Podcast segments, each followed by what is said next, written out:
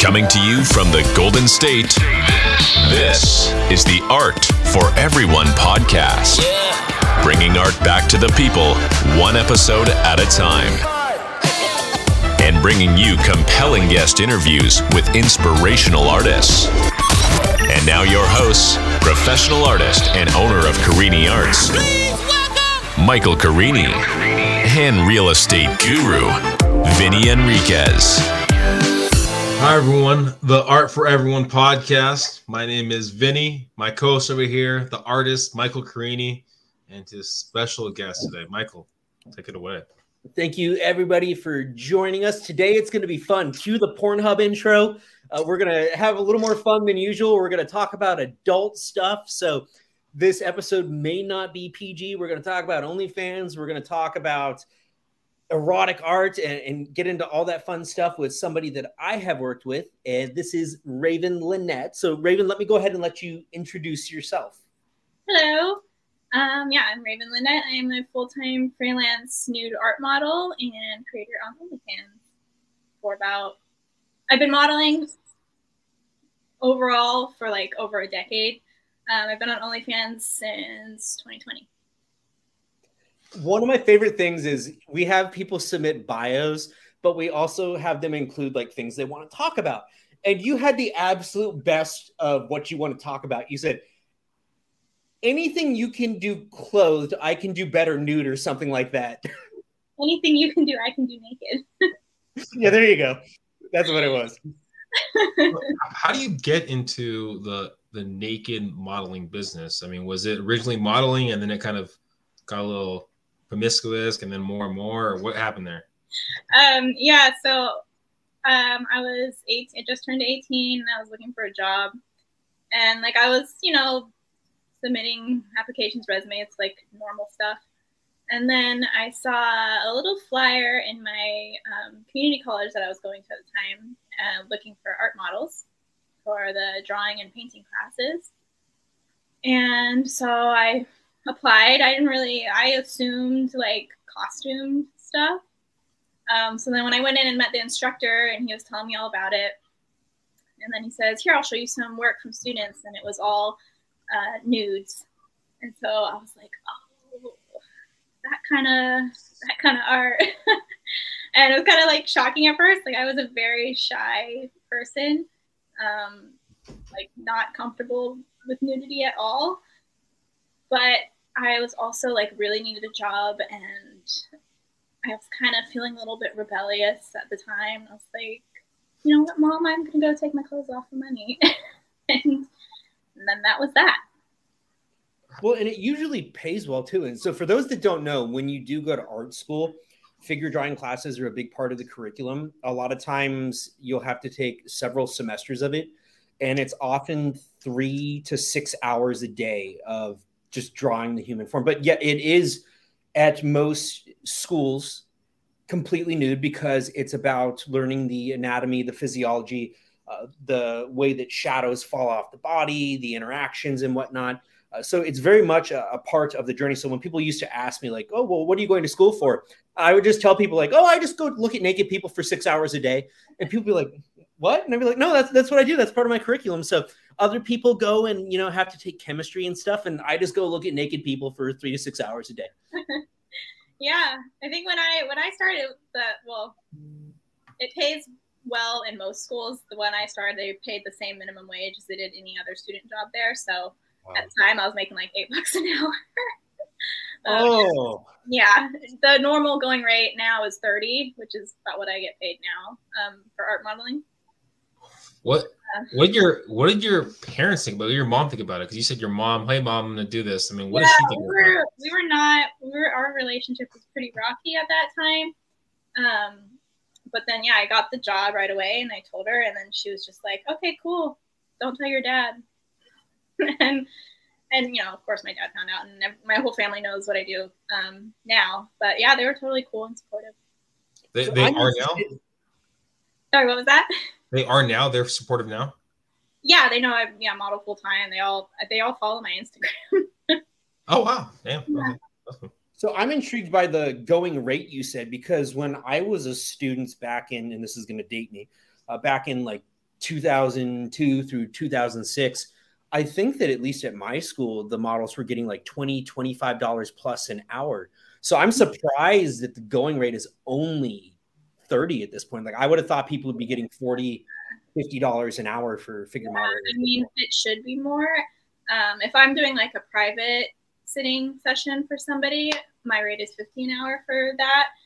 Um, but yeah, a lot of the local studios and even like smaller studios and little like meetups and stuff that I do, it's around. It's just now like 30, and that was kind of hard to get to. We've been kind of pressing for a raise for a while because it was 25 an hour for decades. Um, and yeah, so it's, about time for a raise. Hopefully it'll go up, but yeah, it's about average right now. Well, what people don't realize is that it's a really challenging job because a lot of times the poses are not gestural. Like you'll do a few gestural poses to kind of warm up of like one minute, three minute, five minute.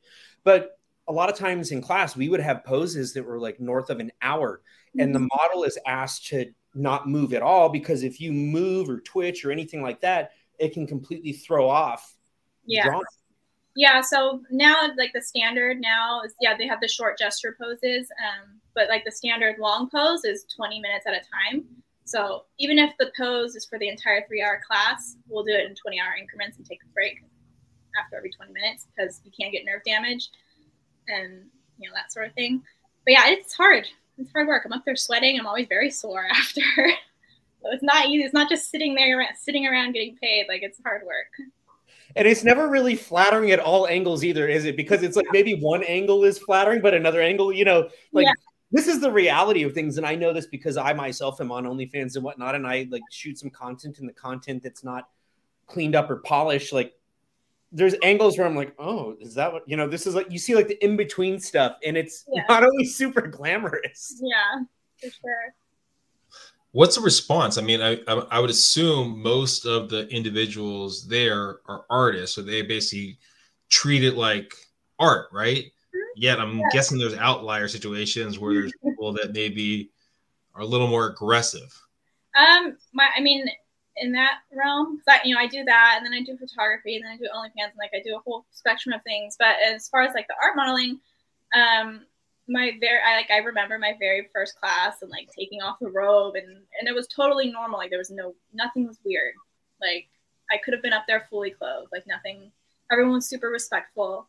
Um, I think the like that community and that environment, it's very like it's not erotic or tantalizing or anything. It's very, it's almost clinical.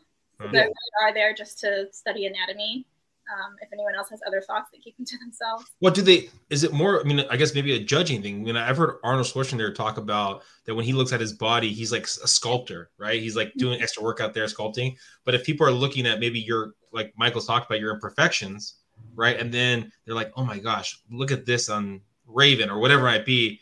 That has to be kind of rough, I guess. Uh, yeah, I don't know. I don't really, I don't, I don't really think about it. Like, Okay, okay. I've been on both sides. So I also, for the same class that I started modeling, and I started, I um, started taking it as a student, drawing. yeah.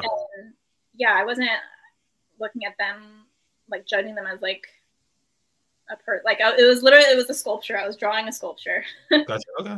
Yeah.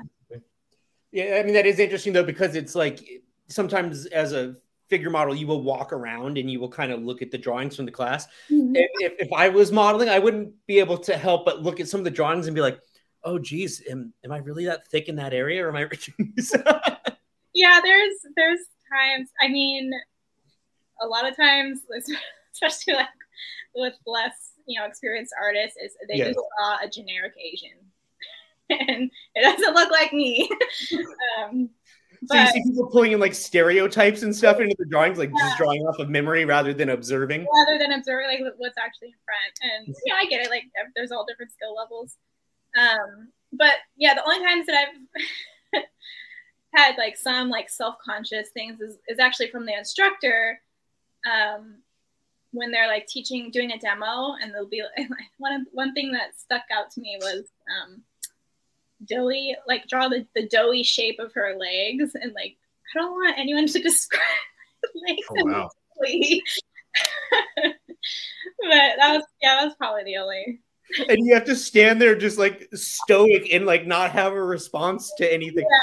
yeah. I have to say that the some of the models uh, started to over time because we would have the same ones in school, so we kind of build a rapport. So sometimes there would be a little banter back and forth between like the student or the teacher, and we'd see the same models over and over again. So it was like you, you know them, but I mean, yeah, it really is like you said, it's clinical. It's just part of the process. Like my first time in the class, it was like, whoa, like so I went from high school to college, being on my own. And here I am in class on day one, and for the next three hours, I'm gonna be looking at a naked person. I'm like, cool. Like at least I'm getting something for these student loans. You know, at least I get a pro out of it. But no, and then uh, for illustration majors, they have to like double up on the figure drawing courses because they really need to know the inner and outer workings of the anatomy and, and the yeah, body. how. So like that's taxing on the models. It's taxing on the artist. Like six hours of just observing and documenting that. What's the fitness level? Is- Is there a fitness level, or is it like it? You have people of plus size standards that are up there. I guess. Yeah, like it's the whole spectrum, especially with art modeling. Like they want normal, normal people, and all different body types, all different ages, like the whole spectrum of humans, um, which is kind of unique in that way. And I think the modeling industry in general is kind of starting to lean more that way. Um, but yeah, for art model, for like figure drawing and stuff, it's there's no fitness requirement or anything like that. I think it does sometimes come down to the instructor and like what their preferences are. Like one of my instructors, uh, he would routinely bring in more women than men, but I, it was because he said that they were the female anatomy. It is more aesthetically pleasing than a man, so it was just uh, I think uh, in line with like what he was trying to teach us. But he would also bring in models that were more on the lean side because he wanted us to be able to find certain structures and points on the body, which Yeah. was easier to find on somebody that was a little bit Raven's right. It, it kind of is a full spectrum. But uh, Raven, you don't just do that though. I mean, so there are people that are like, okay, you know, I do some nude modeling, I do some erotic art, but you do some incredible stuff. Like the background on our YouTube feed right now, it's you swimming with sharks. You do underwater stuff. You do some stuff with ropes where you are bound.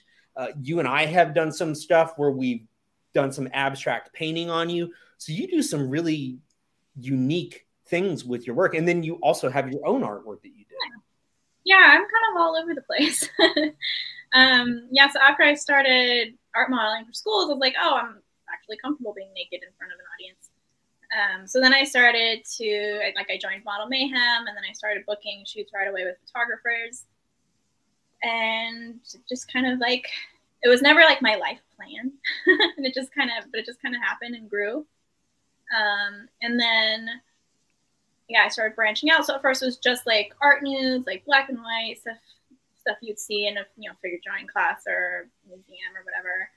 And then um, you know branched out into boudoir and lingerie and glamour and that. And then and then I found a fetish studio here in San Diego and started working there and did like all, kinds of stuff. And it was you know not so much artistic in like the traditional sense, but it was fun and enjoyable and definitely like gave me more experience trying different things. Um, and then I started Patreon, shooting my own content.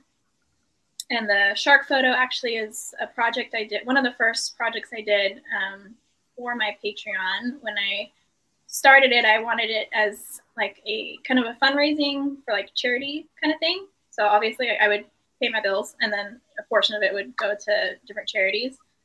Um, so the first one I did was for a fox sanctuary. Um, so I raised money on there and then did a photo shoot with foxes. And then the second one, one I'm like, like my pride and joy was one I did with the sharks. What I mean, how does it go with the monetary aspect, right? So you, you talked about it was, was eight dollars, thirty dollars an hour, and then you've done some OnlyFans. You've I mean done some um, bondage or something like that. Uh, so whatever. I mean, like so there's like a wide variety. Is it the more I guess aggressive or the more naked you are or more unique it is is is that how kind of you see the monetary aspect where you get more money out of it or is it just basically hit or miss? Um, kind of. I've I've gone through a few phases as far as like my own pricing. Like when I first started out, I was you know I'd charge this much for clothes, this much for lingerie, this much for nude. But most photographers would want a whole spectrum of everything. And then I kind of thought about it and I was like, I'm not charging for lack of clothing. I'm charging for my skill. Hmm. Um, so then I just had one one rate, one flat rate for that whole spectrum. Now it's kind it's kind of like that. Um, I charge like my lowest rates is the art modeling and including some photography because it's crap for me. I don't have to worry about wardrobe and lugging all that around. Um, but I do charge more for like niche fetishes just because there's not a lot of people that do them. Yeah, so I, for like specialty stuff, I will charge more. But for like the spectrum of like non-erotic work is all pretty much one one rate. And then I know recently you posted some videos on Instagram, like some cleaning videos. I recall. Um, say cleaning. Yeah, wasn't it some cleaning videos not too long ago? Um, yeah, so that goes back to anything you can do, I can do naked. um, I don't I don't even know how I decided to do this, but I also like I like doing things myself and I like home improvement projects and I like building stuff and you know, I've done some like electrical work and it's just like, well, I might as well just like take my clothes off and set my camera up and then have another and then sell the video. So I guess like you could say it's hard for me to find a niche because I do I have so many interests and I love doing so many things. But I guess like one of my niches on OnlyFans is naked DIY projects. So I've like laid tile and done wallpaper. Yesterday, actually, I had to remove the wallpaper, so I did a whole live stream removing the wallpaper naked.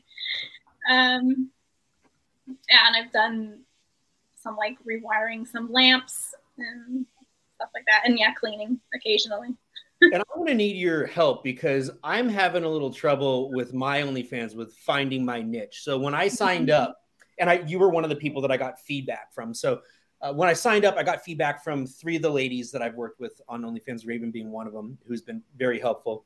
But I think that when I signed up, people initially had this expectation of what it was going to be. I think that people hear the name OnlyFans and they think they know what it's going to be. Whereas I kind of came on and I wanted it to be artsy, but I did want to kind of bring the physicality into it, but not necessarily make it super adult rated. And I think some people that followed me initially were expecting me to kind of go there. And so I've kind of been in this teeter totter place of kind of trying to find my niche. And so the other day, I actually, my roommates brought home some like bathtub finger paints. And so I did like a little Bob Ross style bathtub finger painting demo where it was like, oh, I'm going to draw a heart today. And I did it in like my soft, soothing voice. But uh, as I described it, drawing a heart, what I was actually drawing was a dick on the wall. So I thought it was funny. It was humorous. It was just me yeah. having fun. But like, I would say that my stuff doesn't go beyond like what I feel is the PG 13 range, that it's very tongue in cheek. Yeah. But, you know, I'm having I'm having trouble finding my niche and building my following there. Yeah, I think yeah, what you have going so far is good. It just takes time to build. Um, but humor, i am finding is you know pretty successful. uh, just like recently, I did this shoot, um, a bondage shoot, and it was like very extravagant. Like I was in the angel wings and hanging from this like a abandoned schoolhouse. And you forgot to take off your shoe. I saw that. Yeah, and so I'm like all strung up, and I'm trying to like get my shoes off, and that reel just like blew up. And I'm sure I'll post the final product of this beautiful photo shoot we did, and it won't have really the same success. Um, so yeah, I'm finding you know the value in recording and like using those funny in between moments.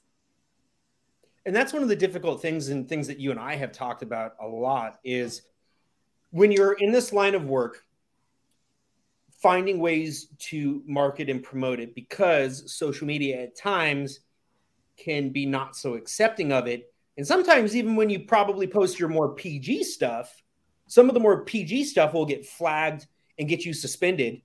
Yeah. Whereas, you know, sometimes you get away with some of the R-rated stuff. Like there's no rhyme or reason to it. Yeah, I've had I've had fully clothed things flagged. And taken down for sexual solicitation. Same. Have you been solicited, or so, um, someone on your DMs like slide in that kind of stuff? Like, Oh yeah, all the time. because we Uh, had who do we have before that? Someone talked about that, right? They get a lot of that. Autumn. Yeah. Autumn, autumn, yeah. Yeah, yeah. I I mean, thankfully now like Instagram's messaging system is pretty like organized where anyone new goes to a request, a hidden request folder. Actually, like their bots or AI or whatever flags certain words and language, so I don't see half of those nowadays. Um, Oh. But yeah, I used to get messages all the time. I mean, even I get some, eh, not not as many as I think a woman would in this line of work. But I mean, I, I get some here and there, and even it throws me off, you know. And I can only imagine for a woman, it's like, now you can handle yourself. You box, so we'll talk about that. Like, you can kick some ass, but like, I'm not a huge guy, but I'm a little beefier than I used to be. So it's like, you know, I can handle myself. But sometimes when people send me certain things, I'm like, oh, you know, I, I feel a little vulnerable. Like here, like I don't know, like, and I don't know this person or like where they're coming from. So I, I can only imagine like what a woman has to deal with when because people make certain like we talked about certain assumptions when you're in a Mhm. line of work and they may cross boundaries because they think certain things are okay or they may know they're not okay but do them anyway because guys do stupid shit. Yeah, yeah, Is yeah. I get aggressive messages all the time. Michael, for you, I guess, or for both of you guys, was there ever a number in your head like, hey, you know what? I would maybe if that number was Ten dollars. X, X yeah, well, ten dollars for Michael, I know that, but like a, People get like hungry. a million, I don't know, something like something crazy number. I mean, because you got, I mean, I I think right that saying right that most people have a number that they would probably do stuff right. I mean, the risk of getting murdered. no. Yeah. That's part of the fun though, isn't it? Uh, yeah, I mean, I just I ignore most of those messages. Sometimes I'll engage because it's funny. Like yeah, I've gotten. I wish I had. I wish I could pull some up on my phone. I've screenshotted some really funny ones. well, That would be a fun thing to post or to share in social media is like some of the messages that you get, like the, the humorous side of that. Yeah. Do you do you like put them on blast? Because don't some people do that where they get like direct messages and like people like have aggressive and they take a screenshot of it and they share it. I, I, I don't do that. I think I've done it one time with someone who was a photographer. Um, It wasn't me, was it? but you know, I usually will will cross out the name and then just be like fellow models if you want to know who this is message me like i i think it looks tacky to blast someone like that over a message unless they've like done something really dangerous Yeah. um, but just sending me like annoying insulting harassing messages isn't enough for me to like stoop to that level i guess um, but yeah I'll, i will definitely like share names with other models just for safe model safety But Vinnie, I have to go back to your question because I feel like I kind of slid under the radar by not actually answering that. And I feel like I need to be held accountable. So for me, like there are definitely certain numbers that I would have in mind. But for me, it would also come down to who the person is. Like if it's somebody that I'm like, oh, you know, they're attractive, like, you know, it kind of changes the conversation there. No, for you know, you, I mean, I remember there was like a running joke or something like that. It was like, man, I would for I would do it for for egg like crazy number, right? There's whatever it is, right? But it's, I mean, you got to think that you probably get solicited so many times, and it becomes a slippery slope, right? Like I remember I talked to this um, one woman that she was in the porn industry for a long period of time, and she goes, "I was doing pictures, but then the op- opportunities and the money I was getting thrown in my direction about doing that kind of stuff, I was like." it's not that not too far to kind of think it, right? So you always think, okay, what's the slippery slope? A little bit extra, a little bit extra, a little bit extra. Oh, I got to go this direction, you know? Like, yeah. I mean, the slippery slope is also the legality. Yeah. so, you know, not worth it. Not even worth it to discuss it. yeah, um, Yeah, like on, I had Snapchat for a while that I was kind of using to promote my OnlyFans, which was kind of a mistake. I like it blew up, grew really fast. So I went there because I'm not growing on Instagram because I'm shadow banned. Yeah. Um, Snapchat grew really fast, but you have to be like so careful because there's minors on there. And Oh, wow. so, like I wouldn't send anything. I you, like you have to age verify first. so Oh, yeah. That's a good point. yeah. it's an interesting time we live in because of these different things and it's like even with the podcast and like my page, it's like it's an art page, but it's kind of all encompassing of art. And so sometimes, you know, there are arts at all levels. There's art for adults, there's art for kids, and then there's stuff that kind of spans and crosses over. But like I don't want to exclude or leave anything out because it's part of the totality of the experience. Like we are more than one thing. Like Raven, what you said, you know, you do more than one thing. You are more than just one of the things that you do. Mm-hmm. So it's like I don't want to leave anything out but uh, these are things that we definitely need to take into consideration. I mean, we actually we didn't get in trouble, but when we did the talk with Autumn before, like we had been working with a, a bigger company about like sponsoring the show, and then mm-hmm. like the next episode was talking about sex and art and marketing, and I don't feel like we crossed uh, even like a PG thirteen level of that conversation. Like I feel like we're actually a little more explicit in this one, and even this one, like there's a level of professionalism to it, even though we're you know tongue in cheek having a little fun with it. Yeah. But it's not just being explicit for the sake of being explicit. It's just talking about real world things and things that happen and things that people do. And sex work is legitimate work and something that is is in the world, and so it should be acknowledged, and we should be able to have the conversations. Because yeah. how can we pass judgment on it in any direction if we're not talking about it? Yeah. What if you were building out like a platform, right? That was open to all ages. So not like OnlyFans, just open to all ages, like Instagram, I guess, right? Mm-hmm. What would be the cap of the censorship? Like if you were controlling it, would it be strictly no like genitalia, no like nipples? I mean, what would that look like? For an all ages platform? All ages, right? I mean, like if you were if you were saying, okay, I I'm gonna rewrite how I guess Instagram does it and allow what they what kind of content allow on there. Yeah, that's tough because I I like I think you know like minors should be protected from a certain level yeah. of things, obviously. Um, but I also think that they should also be raised to not be ashamed of their bodies. Yeah. Um, so I think like I wouldn't draw the line at nudity. It would be the context of the nude of nudity. Yeah. Um, but what would that look like? I mean, is there is there something to like put? I mean, because it becomes like I had this talk with someone, man, a long time when COVID was happening, right? They're like, "Oh my gosh, wearing masks. I mean, it's so stupid." Blah blah. I go, "You're you're basically writing a, a whole like rule system to protect every single person, right? You can't like do nuances and that kind of stuff. So it's mm-hmm. like like how would you describe, I guess, what that would look like? I mean, the I mean, ideally, it would be the user has to age verify, and certain things see and certain things they can't see. And so while it's like the censorship on Instagram is annoying and is very flawed because it's not consistent, like I get why it's there. Um, there are other sites, social media sites that do allow everything, but then it just becomes just porn. So, yeah. so like MeWe, I don't know if you've heard of MeWe. Yeah, no one knows that anymore. It just became just like this, this mess of just porn, dick pics, and you know, and what is it called? MeWe. okay, I'm gonna have to sign up for that. Michael, he has his new platform. Yes. um, but yeah, so and honestly, like the censorship, if if I was able to post everything everywhere uncensored for free, no one would see it. Yeah. See it. True. So I'm not that mad about it.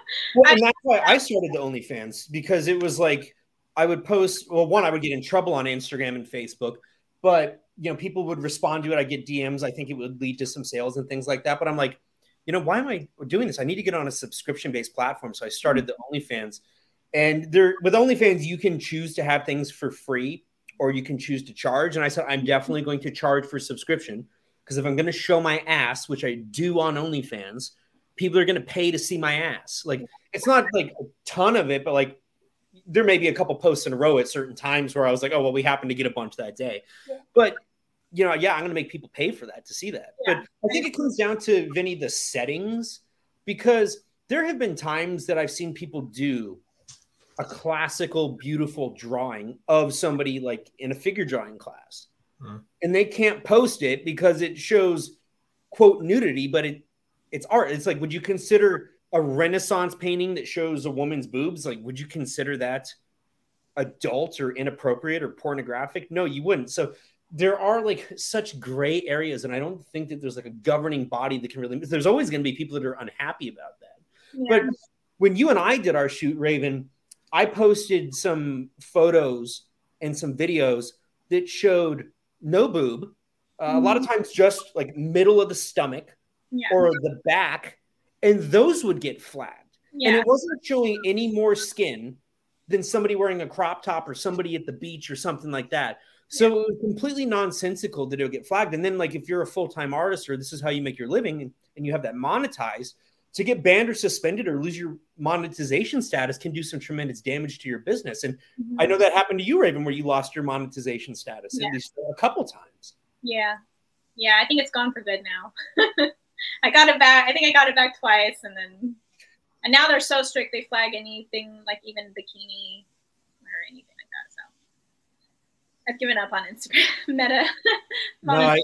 I feel you. I mean, that's why I opened the OnlyFans. I was like, I'm tired of doing this. So like, I'll drop some stuff in my stories once in a while. But I'll like, I think I learned this from you. Were you the one that would draw on clothes? yes.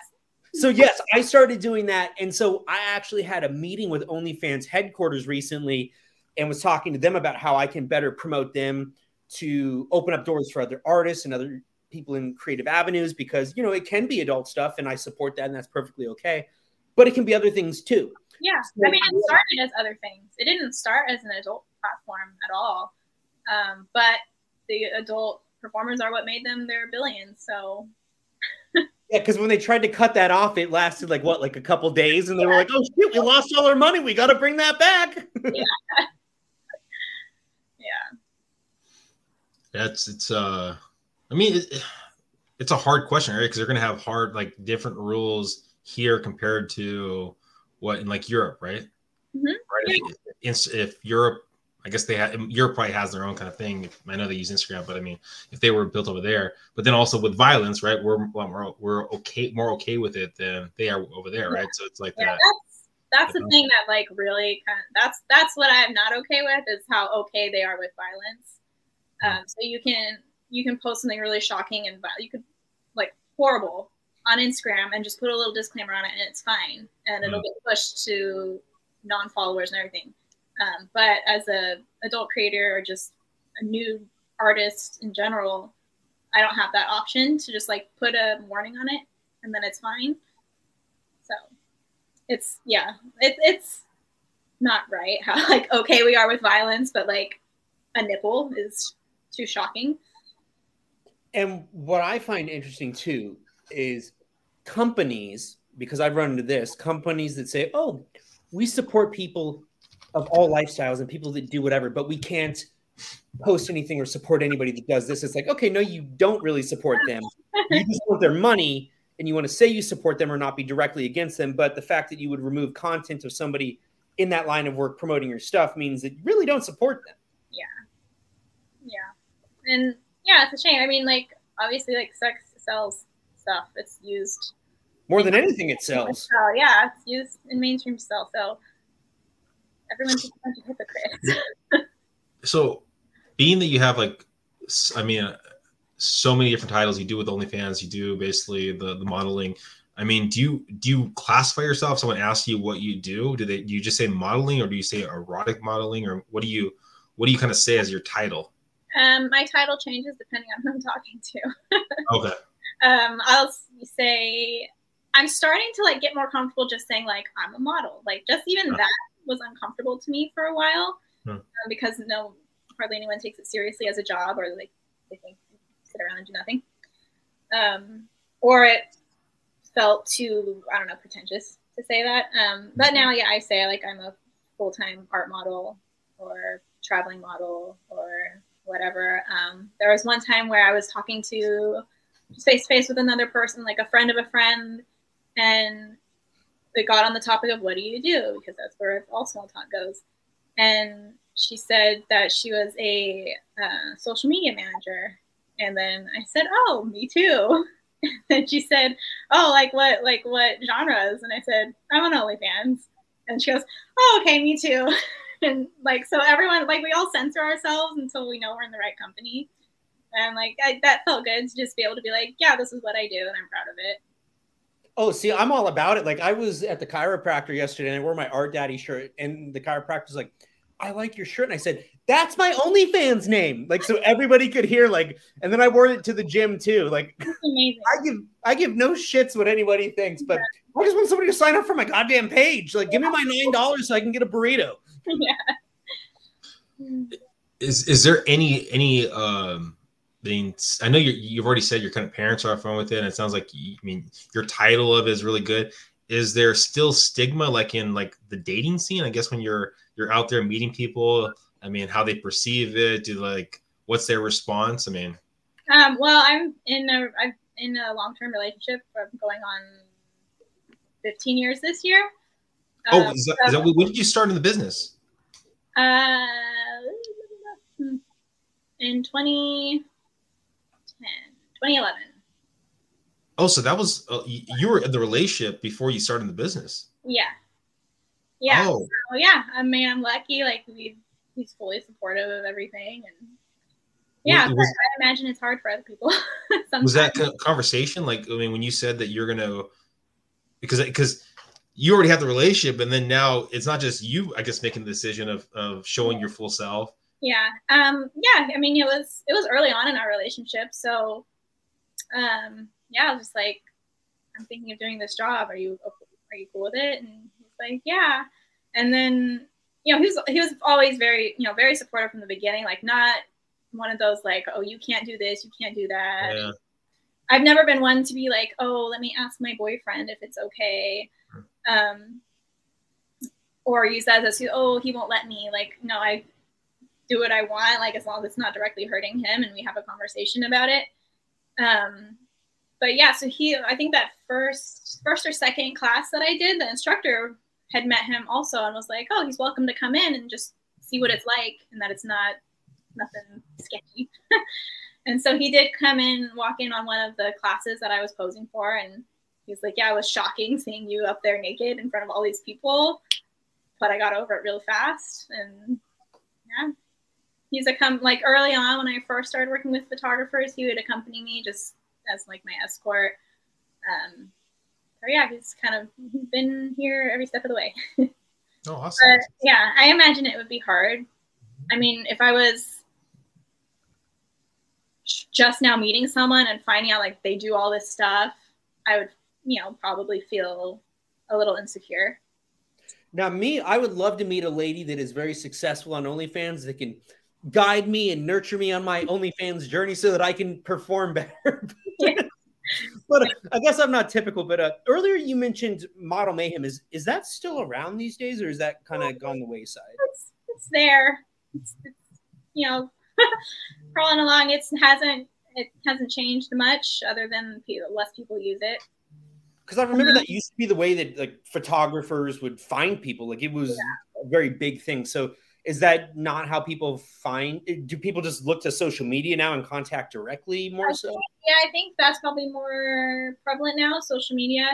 Um, one thing that Model Mayhem has that I like though is uh, verified credits. So um, if you work with a photographer, work with a model, you can give them a verified credit that shows up on their bio as like I worked with this person, and you can leave a review. So that's helpful when you're like vetting photographers and checking references. Um, it's not foolproof, obviously, but it is nice to to like narrow down the pool of people that I'm like, if, if I'm on a tour and I'm cold calling a bunch of photographers, I prioritize the ones that have a long list of um, verified credits. Yeah. Um, so that's useful, but it's yeah, the people aren't as active on that website anymore. And with your experience in the industry, I imagine you probably have had some less than ideal encounters or run-ins with people in the industry. I have, yeah, um, not that many, not as many compared to others, and nothing like super dangerous. Um, but yeah, just some you know very uncomfortable situations that um, where I, I told the photographer afterwards, like I won't be working with you again because X, Y, and Z. Um, I've never had to end a shoot early yet. Um, there was one shoot I was on with another model, and we were so uncomfortable the whole time. And as soon as we left, we were both like, "Yeah, we weren't together, we would have ended it early. Like we didn't have each other." Um, but for the most part, I'm pretty good about checking my references and contacting other models and just feeling out, you know, listening to my intuition. And I imagine that's something that you got better at too as you got experience, like because you got to know the industry and just like with the art world, like the longer that I'm in it and dealing with and experiencing the bad things, I learn kind of what works, what doesn't, what I want, what I don't want. Yeah, yeah, definitely. It's definitely something that you learn as you go. And um, I mean, the freelance model world is pretty supportive. So like any other model can reach out to me and I'll give references and vice versa. Now, what I want to know now is were you ever able to get the purple paint off of your floor from when we did our shoot? I got most of it off. I think there's a few little specks here and there, but now I have a rug. there we go. so, uh, people that see the photos or, or, see output for shoots, a lot of times they're like, "Oh, wow, that's, like, that's really nice," but they don't see the behind the scenes. Like, so when we did our project together, it was basically in your living room like people walking by might have been able to see in the window of what we were doing and wondering like what the hell is going on there? I mean i'm sure my neighbors get quiet the show and the earfuls what do you i mean so like if uh, and i'm assuming you probably get it it's been in the business for what 12 years something like that 13 years whatever you said it was. Um like if uh, someone that was in your shoes at 18 years old and looking to kind of get into business, what kind of advice would you, I guess, give them? I mean, because you can't give them the, I guess, the the skill set you picked up where you can kind of know who's a good one, who's a bad one. But what kind of advice would you give them getting into it? Um, if they just like wanted to get started modeling in general, I would, I would definitely say like art modeling, just because it's a safe, mostly safe environment, um, safe and controlled environment, just to like get comfortable in your own skin and being nude and vulnerable in front of people. Would you make uh, sure there's like a backed by like an art institution or because oh, I, mean, I, I would start at a community college. A community college, okay. Yeah. Um, and then yeah, local art studios. Um, but yeah, as far as I mean, 18 seems like so little now. like I see other 18 year olds, I'm like, oh, a baby.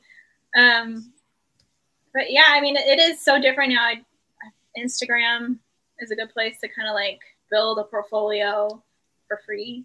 Um, yeah, I mean, I, I feel like I did a, a pretty, the route I took was a pretty good one. And, you know, it progressed into more intense levels of stuff. Now you also do fine art too, though. Uh, where is your fine art going these days? Are you doing it a lot? What type of work are you doing? Um, I yeah, it's kind of I, I like a lot of things. So, like, I've sculpt and I do resin stuff and I do some painting. I recently started doing acrylic pours, which I really like. Um, yeah, so yeah, like my multimedia art stuff is kind of all over the place. I'd like to build somewhat of a body of work and hopefully, you know, sell at galleries or um, on my own. I have a website, my own website, and I'm in the process of doing a storefront on there as well, where I'll have prints, like photography prints, as well as my own like artwork. I think that's a good strategy, and that's what I always tell people that ask me for advice: is if you do multiple things, find a way to integrate them together. It's like with me because I am so into fitness. Like the OnlyFans was kind of a logical choice. It's like I mm-hmm. already have monetized my art. The mm-hmm. other things that I love are my animals, and my animals are always in my content but mm-hmm. fitness. And so why not monetize the fitness? Like if you can monetize the things that you love most in life, you're kind of living your dream there. Yeah. But yeah. Uh, for me, it was like uh, finding a way to do the art and then monetize the fitness, but also kind of have some fun with like the brand building through things like products, like the shirts, the hoodies, all the funny tongue in cheek things that I like to do. Yeah. Yeah. That's kind of where I'm at too. Like I'm, I'm trying to combine it all. um, so like with the sharks, like I love the ocean. So doing that in a photo shoot form and being able to give back to um, conservation stuff and and then like with the erotic art like the stuff that i like to paint i like painting nudes female nudes and and you know integrating the female form and that sort of thing. So yeah i'm trying to like combine all my passions into one business i guess. Well that's the way to do it. And you do some really difficult shoots though because you do some underwater stuff where like there was a time that you said you almost drowned, I believe, and then some of the things where you're of, course, of course not.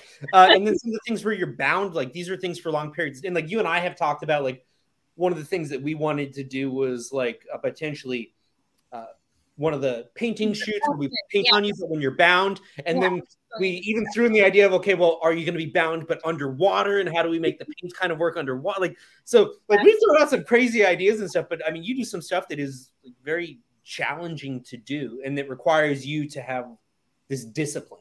Yeah, I mean, I like I like a challenge. So, I mean, I love shibari, which is the you know rope art, um, bondage art, and I loved underwater. I was like, that'd be cool them together, and also like there was some shock value there, I guess. But um, yeah, I mean, it was I any of the like dangerous stuff I do is there's a whole I have safety.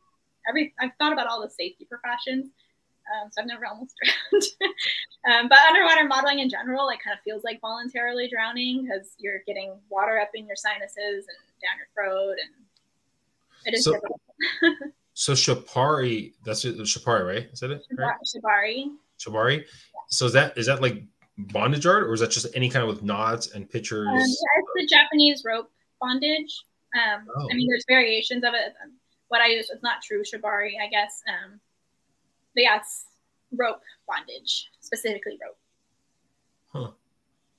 And it's usually like very intricate knots and suspensions and being tied in all these odd contortions.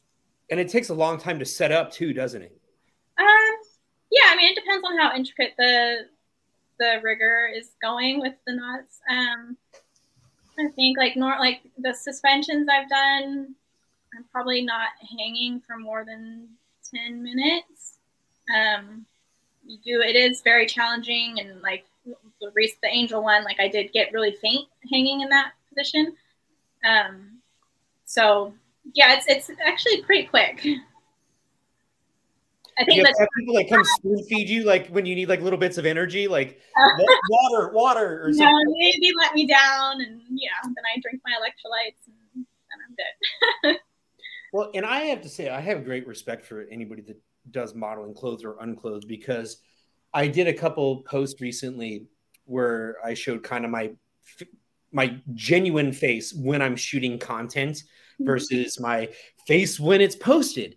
And like it's exhausting. Like when I have to stand still for like even 10 seconds for someone to take a photo of me and they I have to like move position or something like that. I'm like, oh god, this fucking sucks. So, you know, I have to give a lot of credit and respect to models for the work that they do because it is not super easy. And like you mentioned, sometimes it gets super hot or super cold. You could be sweating, you could be uncomfortable, you could be tired, you could be hungry. It, it's not mm-hmm. as easy as a lot of people think. Yeah, yeah, it's a lot of work. the are, are where where are you based out of, Raven? San Diego. Oh, you're in San Diego. Oh, okay, okay. The um, is there other like styles of art that you're interested in kind of learning about? I mean, because that's a spe- specified kind of art. The and I already forgot the name of the the knot tying one. But are there other styles of it that you're like looking into and you're like, okay, this could be another branch to branch off into? Um, like specifically, like yeah, like stuff or well, I, I, don't know. I mean, I, I've seen their stuff for, and I know this is not the avenue you go, but where people pay to like um watch people eat food or something like that. Oh, and, like, I'm guessing there's other styles of it. Yeah. So I mean, yeah, like the fetish world is huge. Very yeah. I forget what the eating the eating one's called. Um, but I've you know I've done little variations of eating and or being eaten or oh, wow. uh, like actually like a monster eats me. Uh-huh. Um, called Vore. Um, but yeah, I'm kind of like I'm always I'm always open to try like try new things. Um, I can't think of anything specific off the top of my head that I'm like wanting to try right now. Um, but see- one, sorry, what? Oh no no no no! Answer your question. I was gonna. I was oh. yeah. Okay, go Um, one of my other like genres is or like niches is uh, underwater fetish stuff. So those are um, just holding my breath as long as I can underwater. I've done one where I was pretending to drown. Is that the one you're talking about? Maybe that's, what, what I was talking about. Yeah. Or I remember, like, I, like I don't, I didn't think that you actually almost drowned, but I know that you do have to hold your breath for long periods of time, and sometimes you take in water. but I remember that you actually was it even I think it was on OnlyFans. Didn't you actually have something you almost got banned from okay, Yes. I don't want to speak, but didn't you almost get banned because like of a description because OnlyFans actually has rules too. Yeah, But- they're actually pretty strict compared to other adult sites. Like you can't write the word blood because one time I tried to write blood, sweat, and tears in a description on OnlyFans, and it was like "Mm, you're violating, and I'm like, Yeah. great, now I'm violating here too. What the fuck? But um, I think you can't use the what was it, drown or something like that. Um, the yeah. word. they were they were letting me type the word because most of the time if a word is banned it'll tell you it won't even let you send the message until you fix that so they were letting uh, the client the fan and i were talk, messaging back and forth and he was explaining exactly what he wanted and it was all fine uh, none of our messages were getting flagged but then as soon as i sent the video or it was me pretending to drown like violently pretending to drown underwater um, then yeah they flagged it and removed it um, but then I think they brought it back. It's their support is not consistent either. Um, but yeah, Well, OnlyFans is interesting too. OnlyFans is interesting because it's not an app; it's a site. Like there is no OnlyFans app. No. and I didn't know that until I signed up for it, and I realized like, oh, I actually just got to go to the website, but there's not an app you can put on your phone. Yeah, so you can put an icon on your home screen like an app. Um, Okay. but yeah, it's not technically an app. You're in. You're So the request comes in and then you do the video. Mhm. Is that kind of what happens? um, yeah, the request comes in. We talk about it. Just make sure it's all within the limits that I'm willing to do, and then I usually charge half up front and then half when I deliver the video. So how much? How many? Like, what's the the request to acceptance? Is it like every five requests, I'll do probably one out of them, or it's a? I mean, most people usually know what my boundaries are, and that's what I'm willing to do. Or what does that usually look like? Yeah, I haven't really had to. I mean, anything safe and legal. I'll do it. And- Uh, I haven't had too many like really out of the box crazy things that I've had to decline. Um,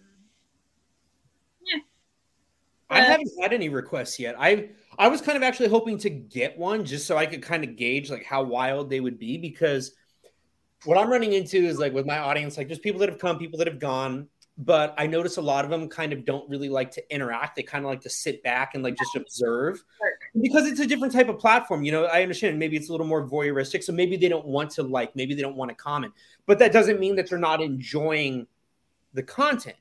So like I'm kind of confused right now because I'm like I can't tell if people are liking this or liking that, Yeah. and so I'm waiting for a request to like get some type of feedback of like are, are people kind of okay with what I'm doing or do they want something different? And like even if it's something I'm going to say no to, and I'm like, or even if it's something where I'm like hell no, I'm just kind of curious to see what people will yeah, ask for or what they would ask for. yeah. I mean, you can run polls and stuff on there, but even then, yeah, a lot a lot of them are just lurking and kind of shy. Um, Which is okay. yeah, I just want to know. I just want to know if I'm doing an okay job. Like I want to know if Art Daddy's doing all right. yeah, yeah. I think that because of what you do, though, because I mean, of, of course, I think that there are growing scenes for different things, but like the underwater stuff that you do, like I, I feel like there's not a lot of people that can do that. Yeah, So I feel like you may be like one of the top people in your niche because of the difficulty within the niche. Yeah. Um, yeah, I mean, I've gotten really good feedback from people I've done customs for for that. Like, it's the best one that they've gotten. Like, the drowning one, for instance, I was very impressed. um, but yeah, it is definitely a small niche. Um, but it's also broadly, it covers like breath play and like some some of the same people that order the underwater stuff sometimes they'll also just want see me hold my breath on the couch and then as long as i can See, I need people to start asking me for stuff like that. Like, yeah, you can pay me for that. I'll do that. I'll hold my breath. I feel like I've been holding my breath for 40 years. Is it simply you just like? I mean, because I think in the picture in the background, you're in like a bathing suit. So is it like you in a bathing suit, just like on your couch holding your breath? sometimes or sometimes nude um, sometimes they specifically don't want nude so like some of the fetish stuff is actually like the most clothed stuff like because that's not the focus of the fetish Mhm. Um, so the drowning one, I was in a bathing suit because they want it like realistic, like I'm just going for a swim. Um, but yeah, some of the breath holding ones I'll do clothed, nude, whatever. Um, or sometimes at least in a bikini or something because they like to see. So when you're holding your breath past a certain point, your, your diaphragm starts to contract, and you can actually see that. Um, so never like fully covered, but not always nude either. Do you do you ever? Tr- I mean, and I don't know, but do you ever like try to dissect where the the um, excitement comes from behind the picture? I mean, like why that person likes that style so much. Do you ever try to think that, or is it kind of a, hey, I'm getting paid to do a job, I like it? No, I'm always, like I'm always curious of how like fetishes start and develop. Um, I imagine a lot of it happens in childhood or is triggered by something in childhood that they have no memory of even. Mm. Um, the breath holding thing I get, like you, I enjoy holding my breath, and um, you get past the like it. You can raise endorphins and all that. So like I understand that and the excitement of oh, are you gonna when's your next breath gonna come or are you gonna drown? Are you gonna black out? like I, I can get like the, the excitement of that, I guess. Um, hmm. yeah, I, I have done a couple questionable ones where I was like, is this person okay? Yeah. and yeah. then you also do quite a few collabs, like where you like you worked with me, you work with a number of ladies too. I've seen in your posts. You are very open to working with other people, not just like people behind the camera, but in front of the camera. Mm-hmm. Yeah, yeah, I love working with other people. It's you know, it's just adds variety, I guess, and it's fun to kind of feed off each other's creative energy. And I feel like in this industry, because it's like what I'm experiencing myself is that the only real way to promote it is to kind of work with other people that are connected to the same type of work and like word of mouth type of thing. Yeah, networking is networking is super important. Um, as far as like with OnlyFans, they oh they say it's to kind of collaborate with people of your similar looks and body type because you'll have the same audience. Um, but that's not always the case. Like I have worked with people with totally different looks than me, and yeah, we both benefit from it and expand our circle. I heard the same thing, and I found that really intriguing because I, I mean, I guess it makes sense. Like, if you like girls with big butts, then you like girls with big butts. But like for me, like I thought that maybe, and this is kind of how I approach art galleries, is I thought that maybe the thing that's missing would be the intriguing thing. So like maybe sometimes I would do, and this could be my downfall, and maybe why I haven't really found my niches because like I do sometimes post my shoots with you, and then hmm. I'll post my shoots with Autumn, and then I'll post stuff that's just me, and then I'll post stuff that's working out, and then I'll post stuff that's me doing prep work. And so, like, I'm kind of like in all different directions, and sometimes it's just a guy. So, you know, maybe my male audience likes that. Maybe my male audience likes it when I post with a female. Maybe they don't, you know, like, but I, I just figured my general approach is kind of what you described your art with and what you do is it's just me being me and kind of mm-hmm. like going through this journey yeah finding myself in like doing these things and learning and sharing the good and the bad and the totality of the experience yeah yeah and i think like the you know because you can get free porn anywhere so like why pay for OnlyFans? And it's so it's I think it's the authenticity of like connecting with another person. So like especially when I do my lives, like people love when I do lives. So it's just me being me, being silly, um, or the behind the scenes stuff. Like I'm just kind of a dork. So like that i think that's the draw of it. Um so when it comes to like finding your niche or anything like that it's just it pays to just be yourself because that's what people are drawn to. And that's some of the feedback that i got. It was like the intimacy of the experience and the mm-hmm. lives and people actually sometimes even prefer the more raw content like not the mm-hmm. polished pictures but just like the hey the lighting's not super great here. It's not the most flattering angle but it, it's like real. There's that authenticity to it. Yeah yeah, and I I kind of struggle with that sometimes because I like as an artist, like I want it to be very visually appealing, and I don't want it to look like everything else you can get for free. So sometimes like I will put a lot into production, into editing, into singing it with music, and like doing all this fancy lighting stuff. But a lot of the stuff that people like the most is the behind the scenes. Yeah, like you'll spend all that time polishing the content, post it. You don't really get the engagement, and then like you said, like you'll have the blooper thing or something like yeah. that you post that the thing that has no effort, and you're just like, oh, fuck my life. Like, why do I even try? Yeah. So like the stuff that is a lot more work, I do that for me, and then you know the stuff that makes the money is is the easy behind the scenes stuff mostly. And do But I you still like to, you know, I still like to edit and do make a big production of things. and you're pretty open about what you do but how actively do you promote it because there are a lot of people out there men women and others that maybe do some of this stuff but have to kind of keep it under the radar because they could get in trouble at work or they don't want family to know stuff like that I'm like kind of, I'm like kind of on- the fence that like I hint at what I do. I, I mean, obviously, like promoting on Instagram and stuff like that. I I have like that's as far as I can go is hinting at what I do. Um, and but I'm also at the point where it's like I don't think it like I think the stigma around sex work is old and needs to die. um, so yeah, I'm like if someone asks, like if someone asks me what I exactly what I do, or asks, do you do X, Y, and Z, I'll be honest. Um, but yeah, I don't like shout it from the rooftops about the erotic stuff. Um, and anything that I do share publicly is my polished, like artsy twist on things. well and you mentioned something too you mentioned uh, criticism of, of sex workers but people that criticize like, like i have to ask them i'm like well have you ever watched porn before like if you've ever watched porn in your life then you don't really have the right to criticize the sex worker Exactly. Yeah, exactly. Well, Raven, where can people find you since you are a little harder to find in some cases? yeah. I mean, you can Google my name, Raven Lynette, and my something should pop up.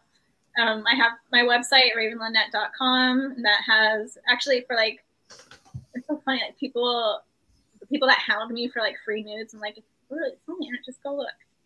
so like my website, ravenlynette.com has my like full portfolio on there, and then it also has all the links to my other stuff. So it has a link to my OnlyFans and Patreon, and I think I have my BentBox on there. I might have to update that. Um, my main Instagram is Raven underscore Lynette.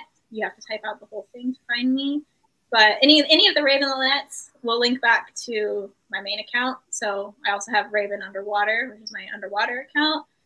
Um, and that's kind of a mix of the safe clothes underwater photography, videography, and then also just my own like adventures, freediving in the ocean.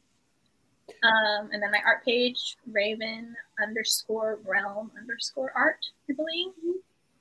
And then my newest backup is Raven Lynette Fine Art Nude, but instead of a U, it's a.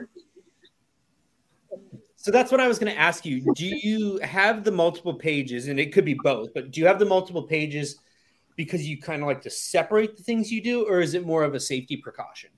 Um, kind of both. So at first I was trying to kind of separate things, but then I was like, it's all me, and like I want to show the real me, so I'm gonna have everything on my main account, basically. Um, but like I definitely notice like things get let, like if I post an art piece on my main account, I get it's crickets. Um, Well, or- same. That's my life too. So like, or even like the underwater stuff isn't as popular on my main account as just like me and Monterey. Um, but it's also yeah safety precautions since I keep getting things flagged and I can't even post censored or implied nudes really on my main account. Um, but I still want to have a place where that can be showcased, um, not just for OnlyFans stuff, but for like booking um, or being hired by photographers. Um, because I've recently had some photographers that be that are like, oh, I don't I don't hire glamour models or I don't hire boudoir models. I only hire fine art models. And it's like, well, that was my main, that was my bread and butter. That was my main, you know, genre for most of my career, but I just can't share it on Instagram. Um, so that's why I have so many accounts now. Well, and we'll put all your information in the YouTube description. We'll also get you up on the podcast website, which is my website. So we'll give a link there so people can find you through my website. But before we leave, I selfishly want to ask so when you and I get around to doing a collaboration again, mm-hmm. what is your kind of ideal collaboration that we do now, especially now because when you and I talked before, I was not on OnlyFans at the time, but mm-hmm. now I am, so I can better kind of promote things. So, uh, fair game. Anything's up in the air. What is the collaboration? What do you think? What are we doing? Uh, well, I definitely want to do that suspension, the Shibari suspension, just dripping the paint, paint dripping everywhere. Um, I want to do two versions though. I want to do a clothed version and a nude version. I think we just did nude when you painted me on my floor. Um, well, and the difficult thing is, is it's like when you're dealing with paint and paint coverage, it's like once you have paint on you, you kind of have paint on you, unless yeah. you're working with. Now, the other thing is, and again, I don't recommend this for anybody, but with my shoots, what I have done sometimes is I have used diluted acrylics, which is, again, I know not OSHA approved, not the safest thing, but like you cannot find, and we talked about this with Lana Chromium, you cannot find large volumes of body paint. Yeah. And you can't find a gallon of body paint of any color. Like it's just not a thing. Yeah. Yeah, it is hard to find it in large quantities. Um, there's always tempera paint. that probably would be a little better because we did find that the and I have know this myself because I have covered myself in the acrylic. Yeah, like you don't leave it on for long periods of time, and there always is a disclaimer that I warn the models ahead of time, and we don't do full coverage so it doesn't block the pores. But yeah. like it is a bitch to get off, isn't yeah, it? Yeah, and acrylic dries so fast. So what am I? I've done like some self body paint stuff, and I think I mixed. It might have been acrylic actually. It was either acrylic or tempera or both or something, but I mixed it with lotion. And that came right off. I started mixing it with water and I found that that I figured if anything it would at least dilute the properties of it and it would extend the volume yeah. while making it easier to get off. Yeah. So I imagine like yeah. lotion or even like hair conditioner. It's a little more liquid. Probably yeah. Um, but yeah, you need to do that that suspension paint driven stuff. But it's interesting, isn't it? Like when you get the paint, like, like how did you feel about like the sensation of getting the paint on you, like with the brush? Yeah, I mean it's, it's like I've done like full body paint, like full intricate stuff, and it's relaxing. Just lay there and like in a tattoo that doesn't hurt, I guess. well, Vinnie, you, you got any other questions? I, I see you kind of thinking over there. I, I want I want to give you a chance before. no, no, just yeah, think it through. I mean, some of the stuff we kind of asked Aubrey, and I was like, okay, yeah, she already kind of relayed that information, kind of said that. So nothing that like kind of I think popped my head. I was I was trying to take kind of just soak it in. Right? you know, to, okay, so yeah, what would it look like? I mean, because that was one of the big questions with with Aubrey. How long did it take to, to clean off? And I think the stuff that she was using, she's oh, Lana? Huh? You mean Lana, the body? It was Lana? Yeah, was Lana? Yeah, yeah. She was saying that it was fairly easy to take off, but then I think Michael was talking about some of the stuff that he was using before was a little bit harder. Well, because Lana was using what she was supposed to be using, and I was going in direct violation of OSHA regulations and what people yeah. tell you, putting stuff on your skin that you are not supposed to put on your skin.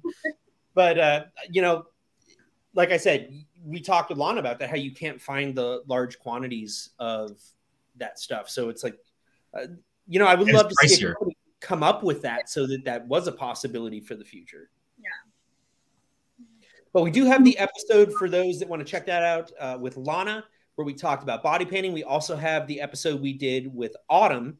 That was uh, episode, I think, three, where we talked about sex and art and marketing. So if you like this conversation, you can check that one out.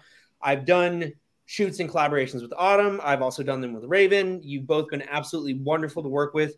Uh, you're just super sweet, super kind, very easy to work with, very positive experience, and I have loved uh, just the opportunity to collaborate with you. And so I appreciate the opportunity to do our project, but I also appreciate you and your willingness to come on and have the conversations and to use the platform to kind of join me in talking about some of the things that other people don't talk about a whole lot. Mm-hmm.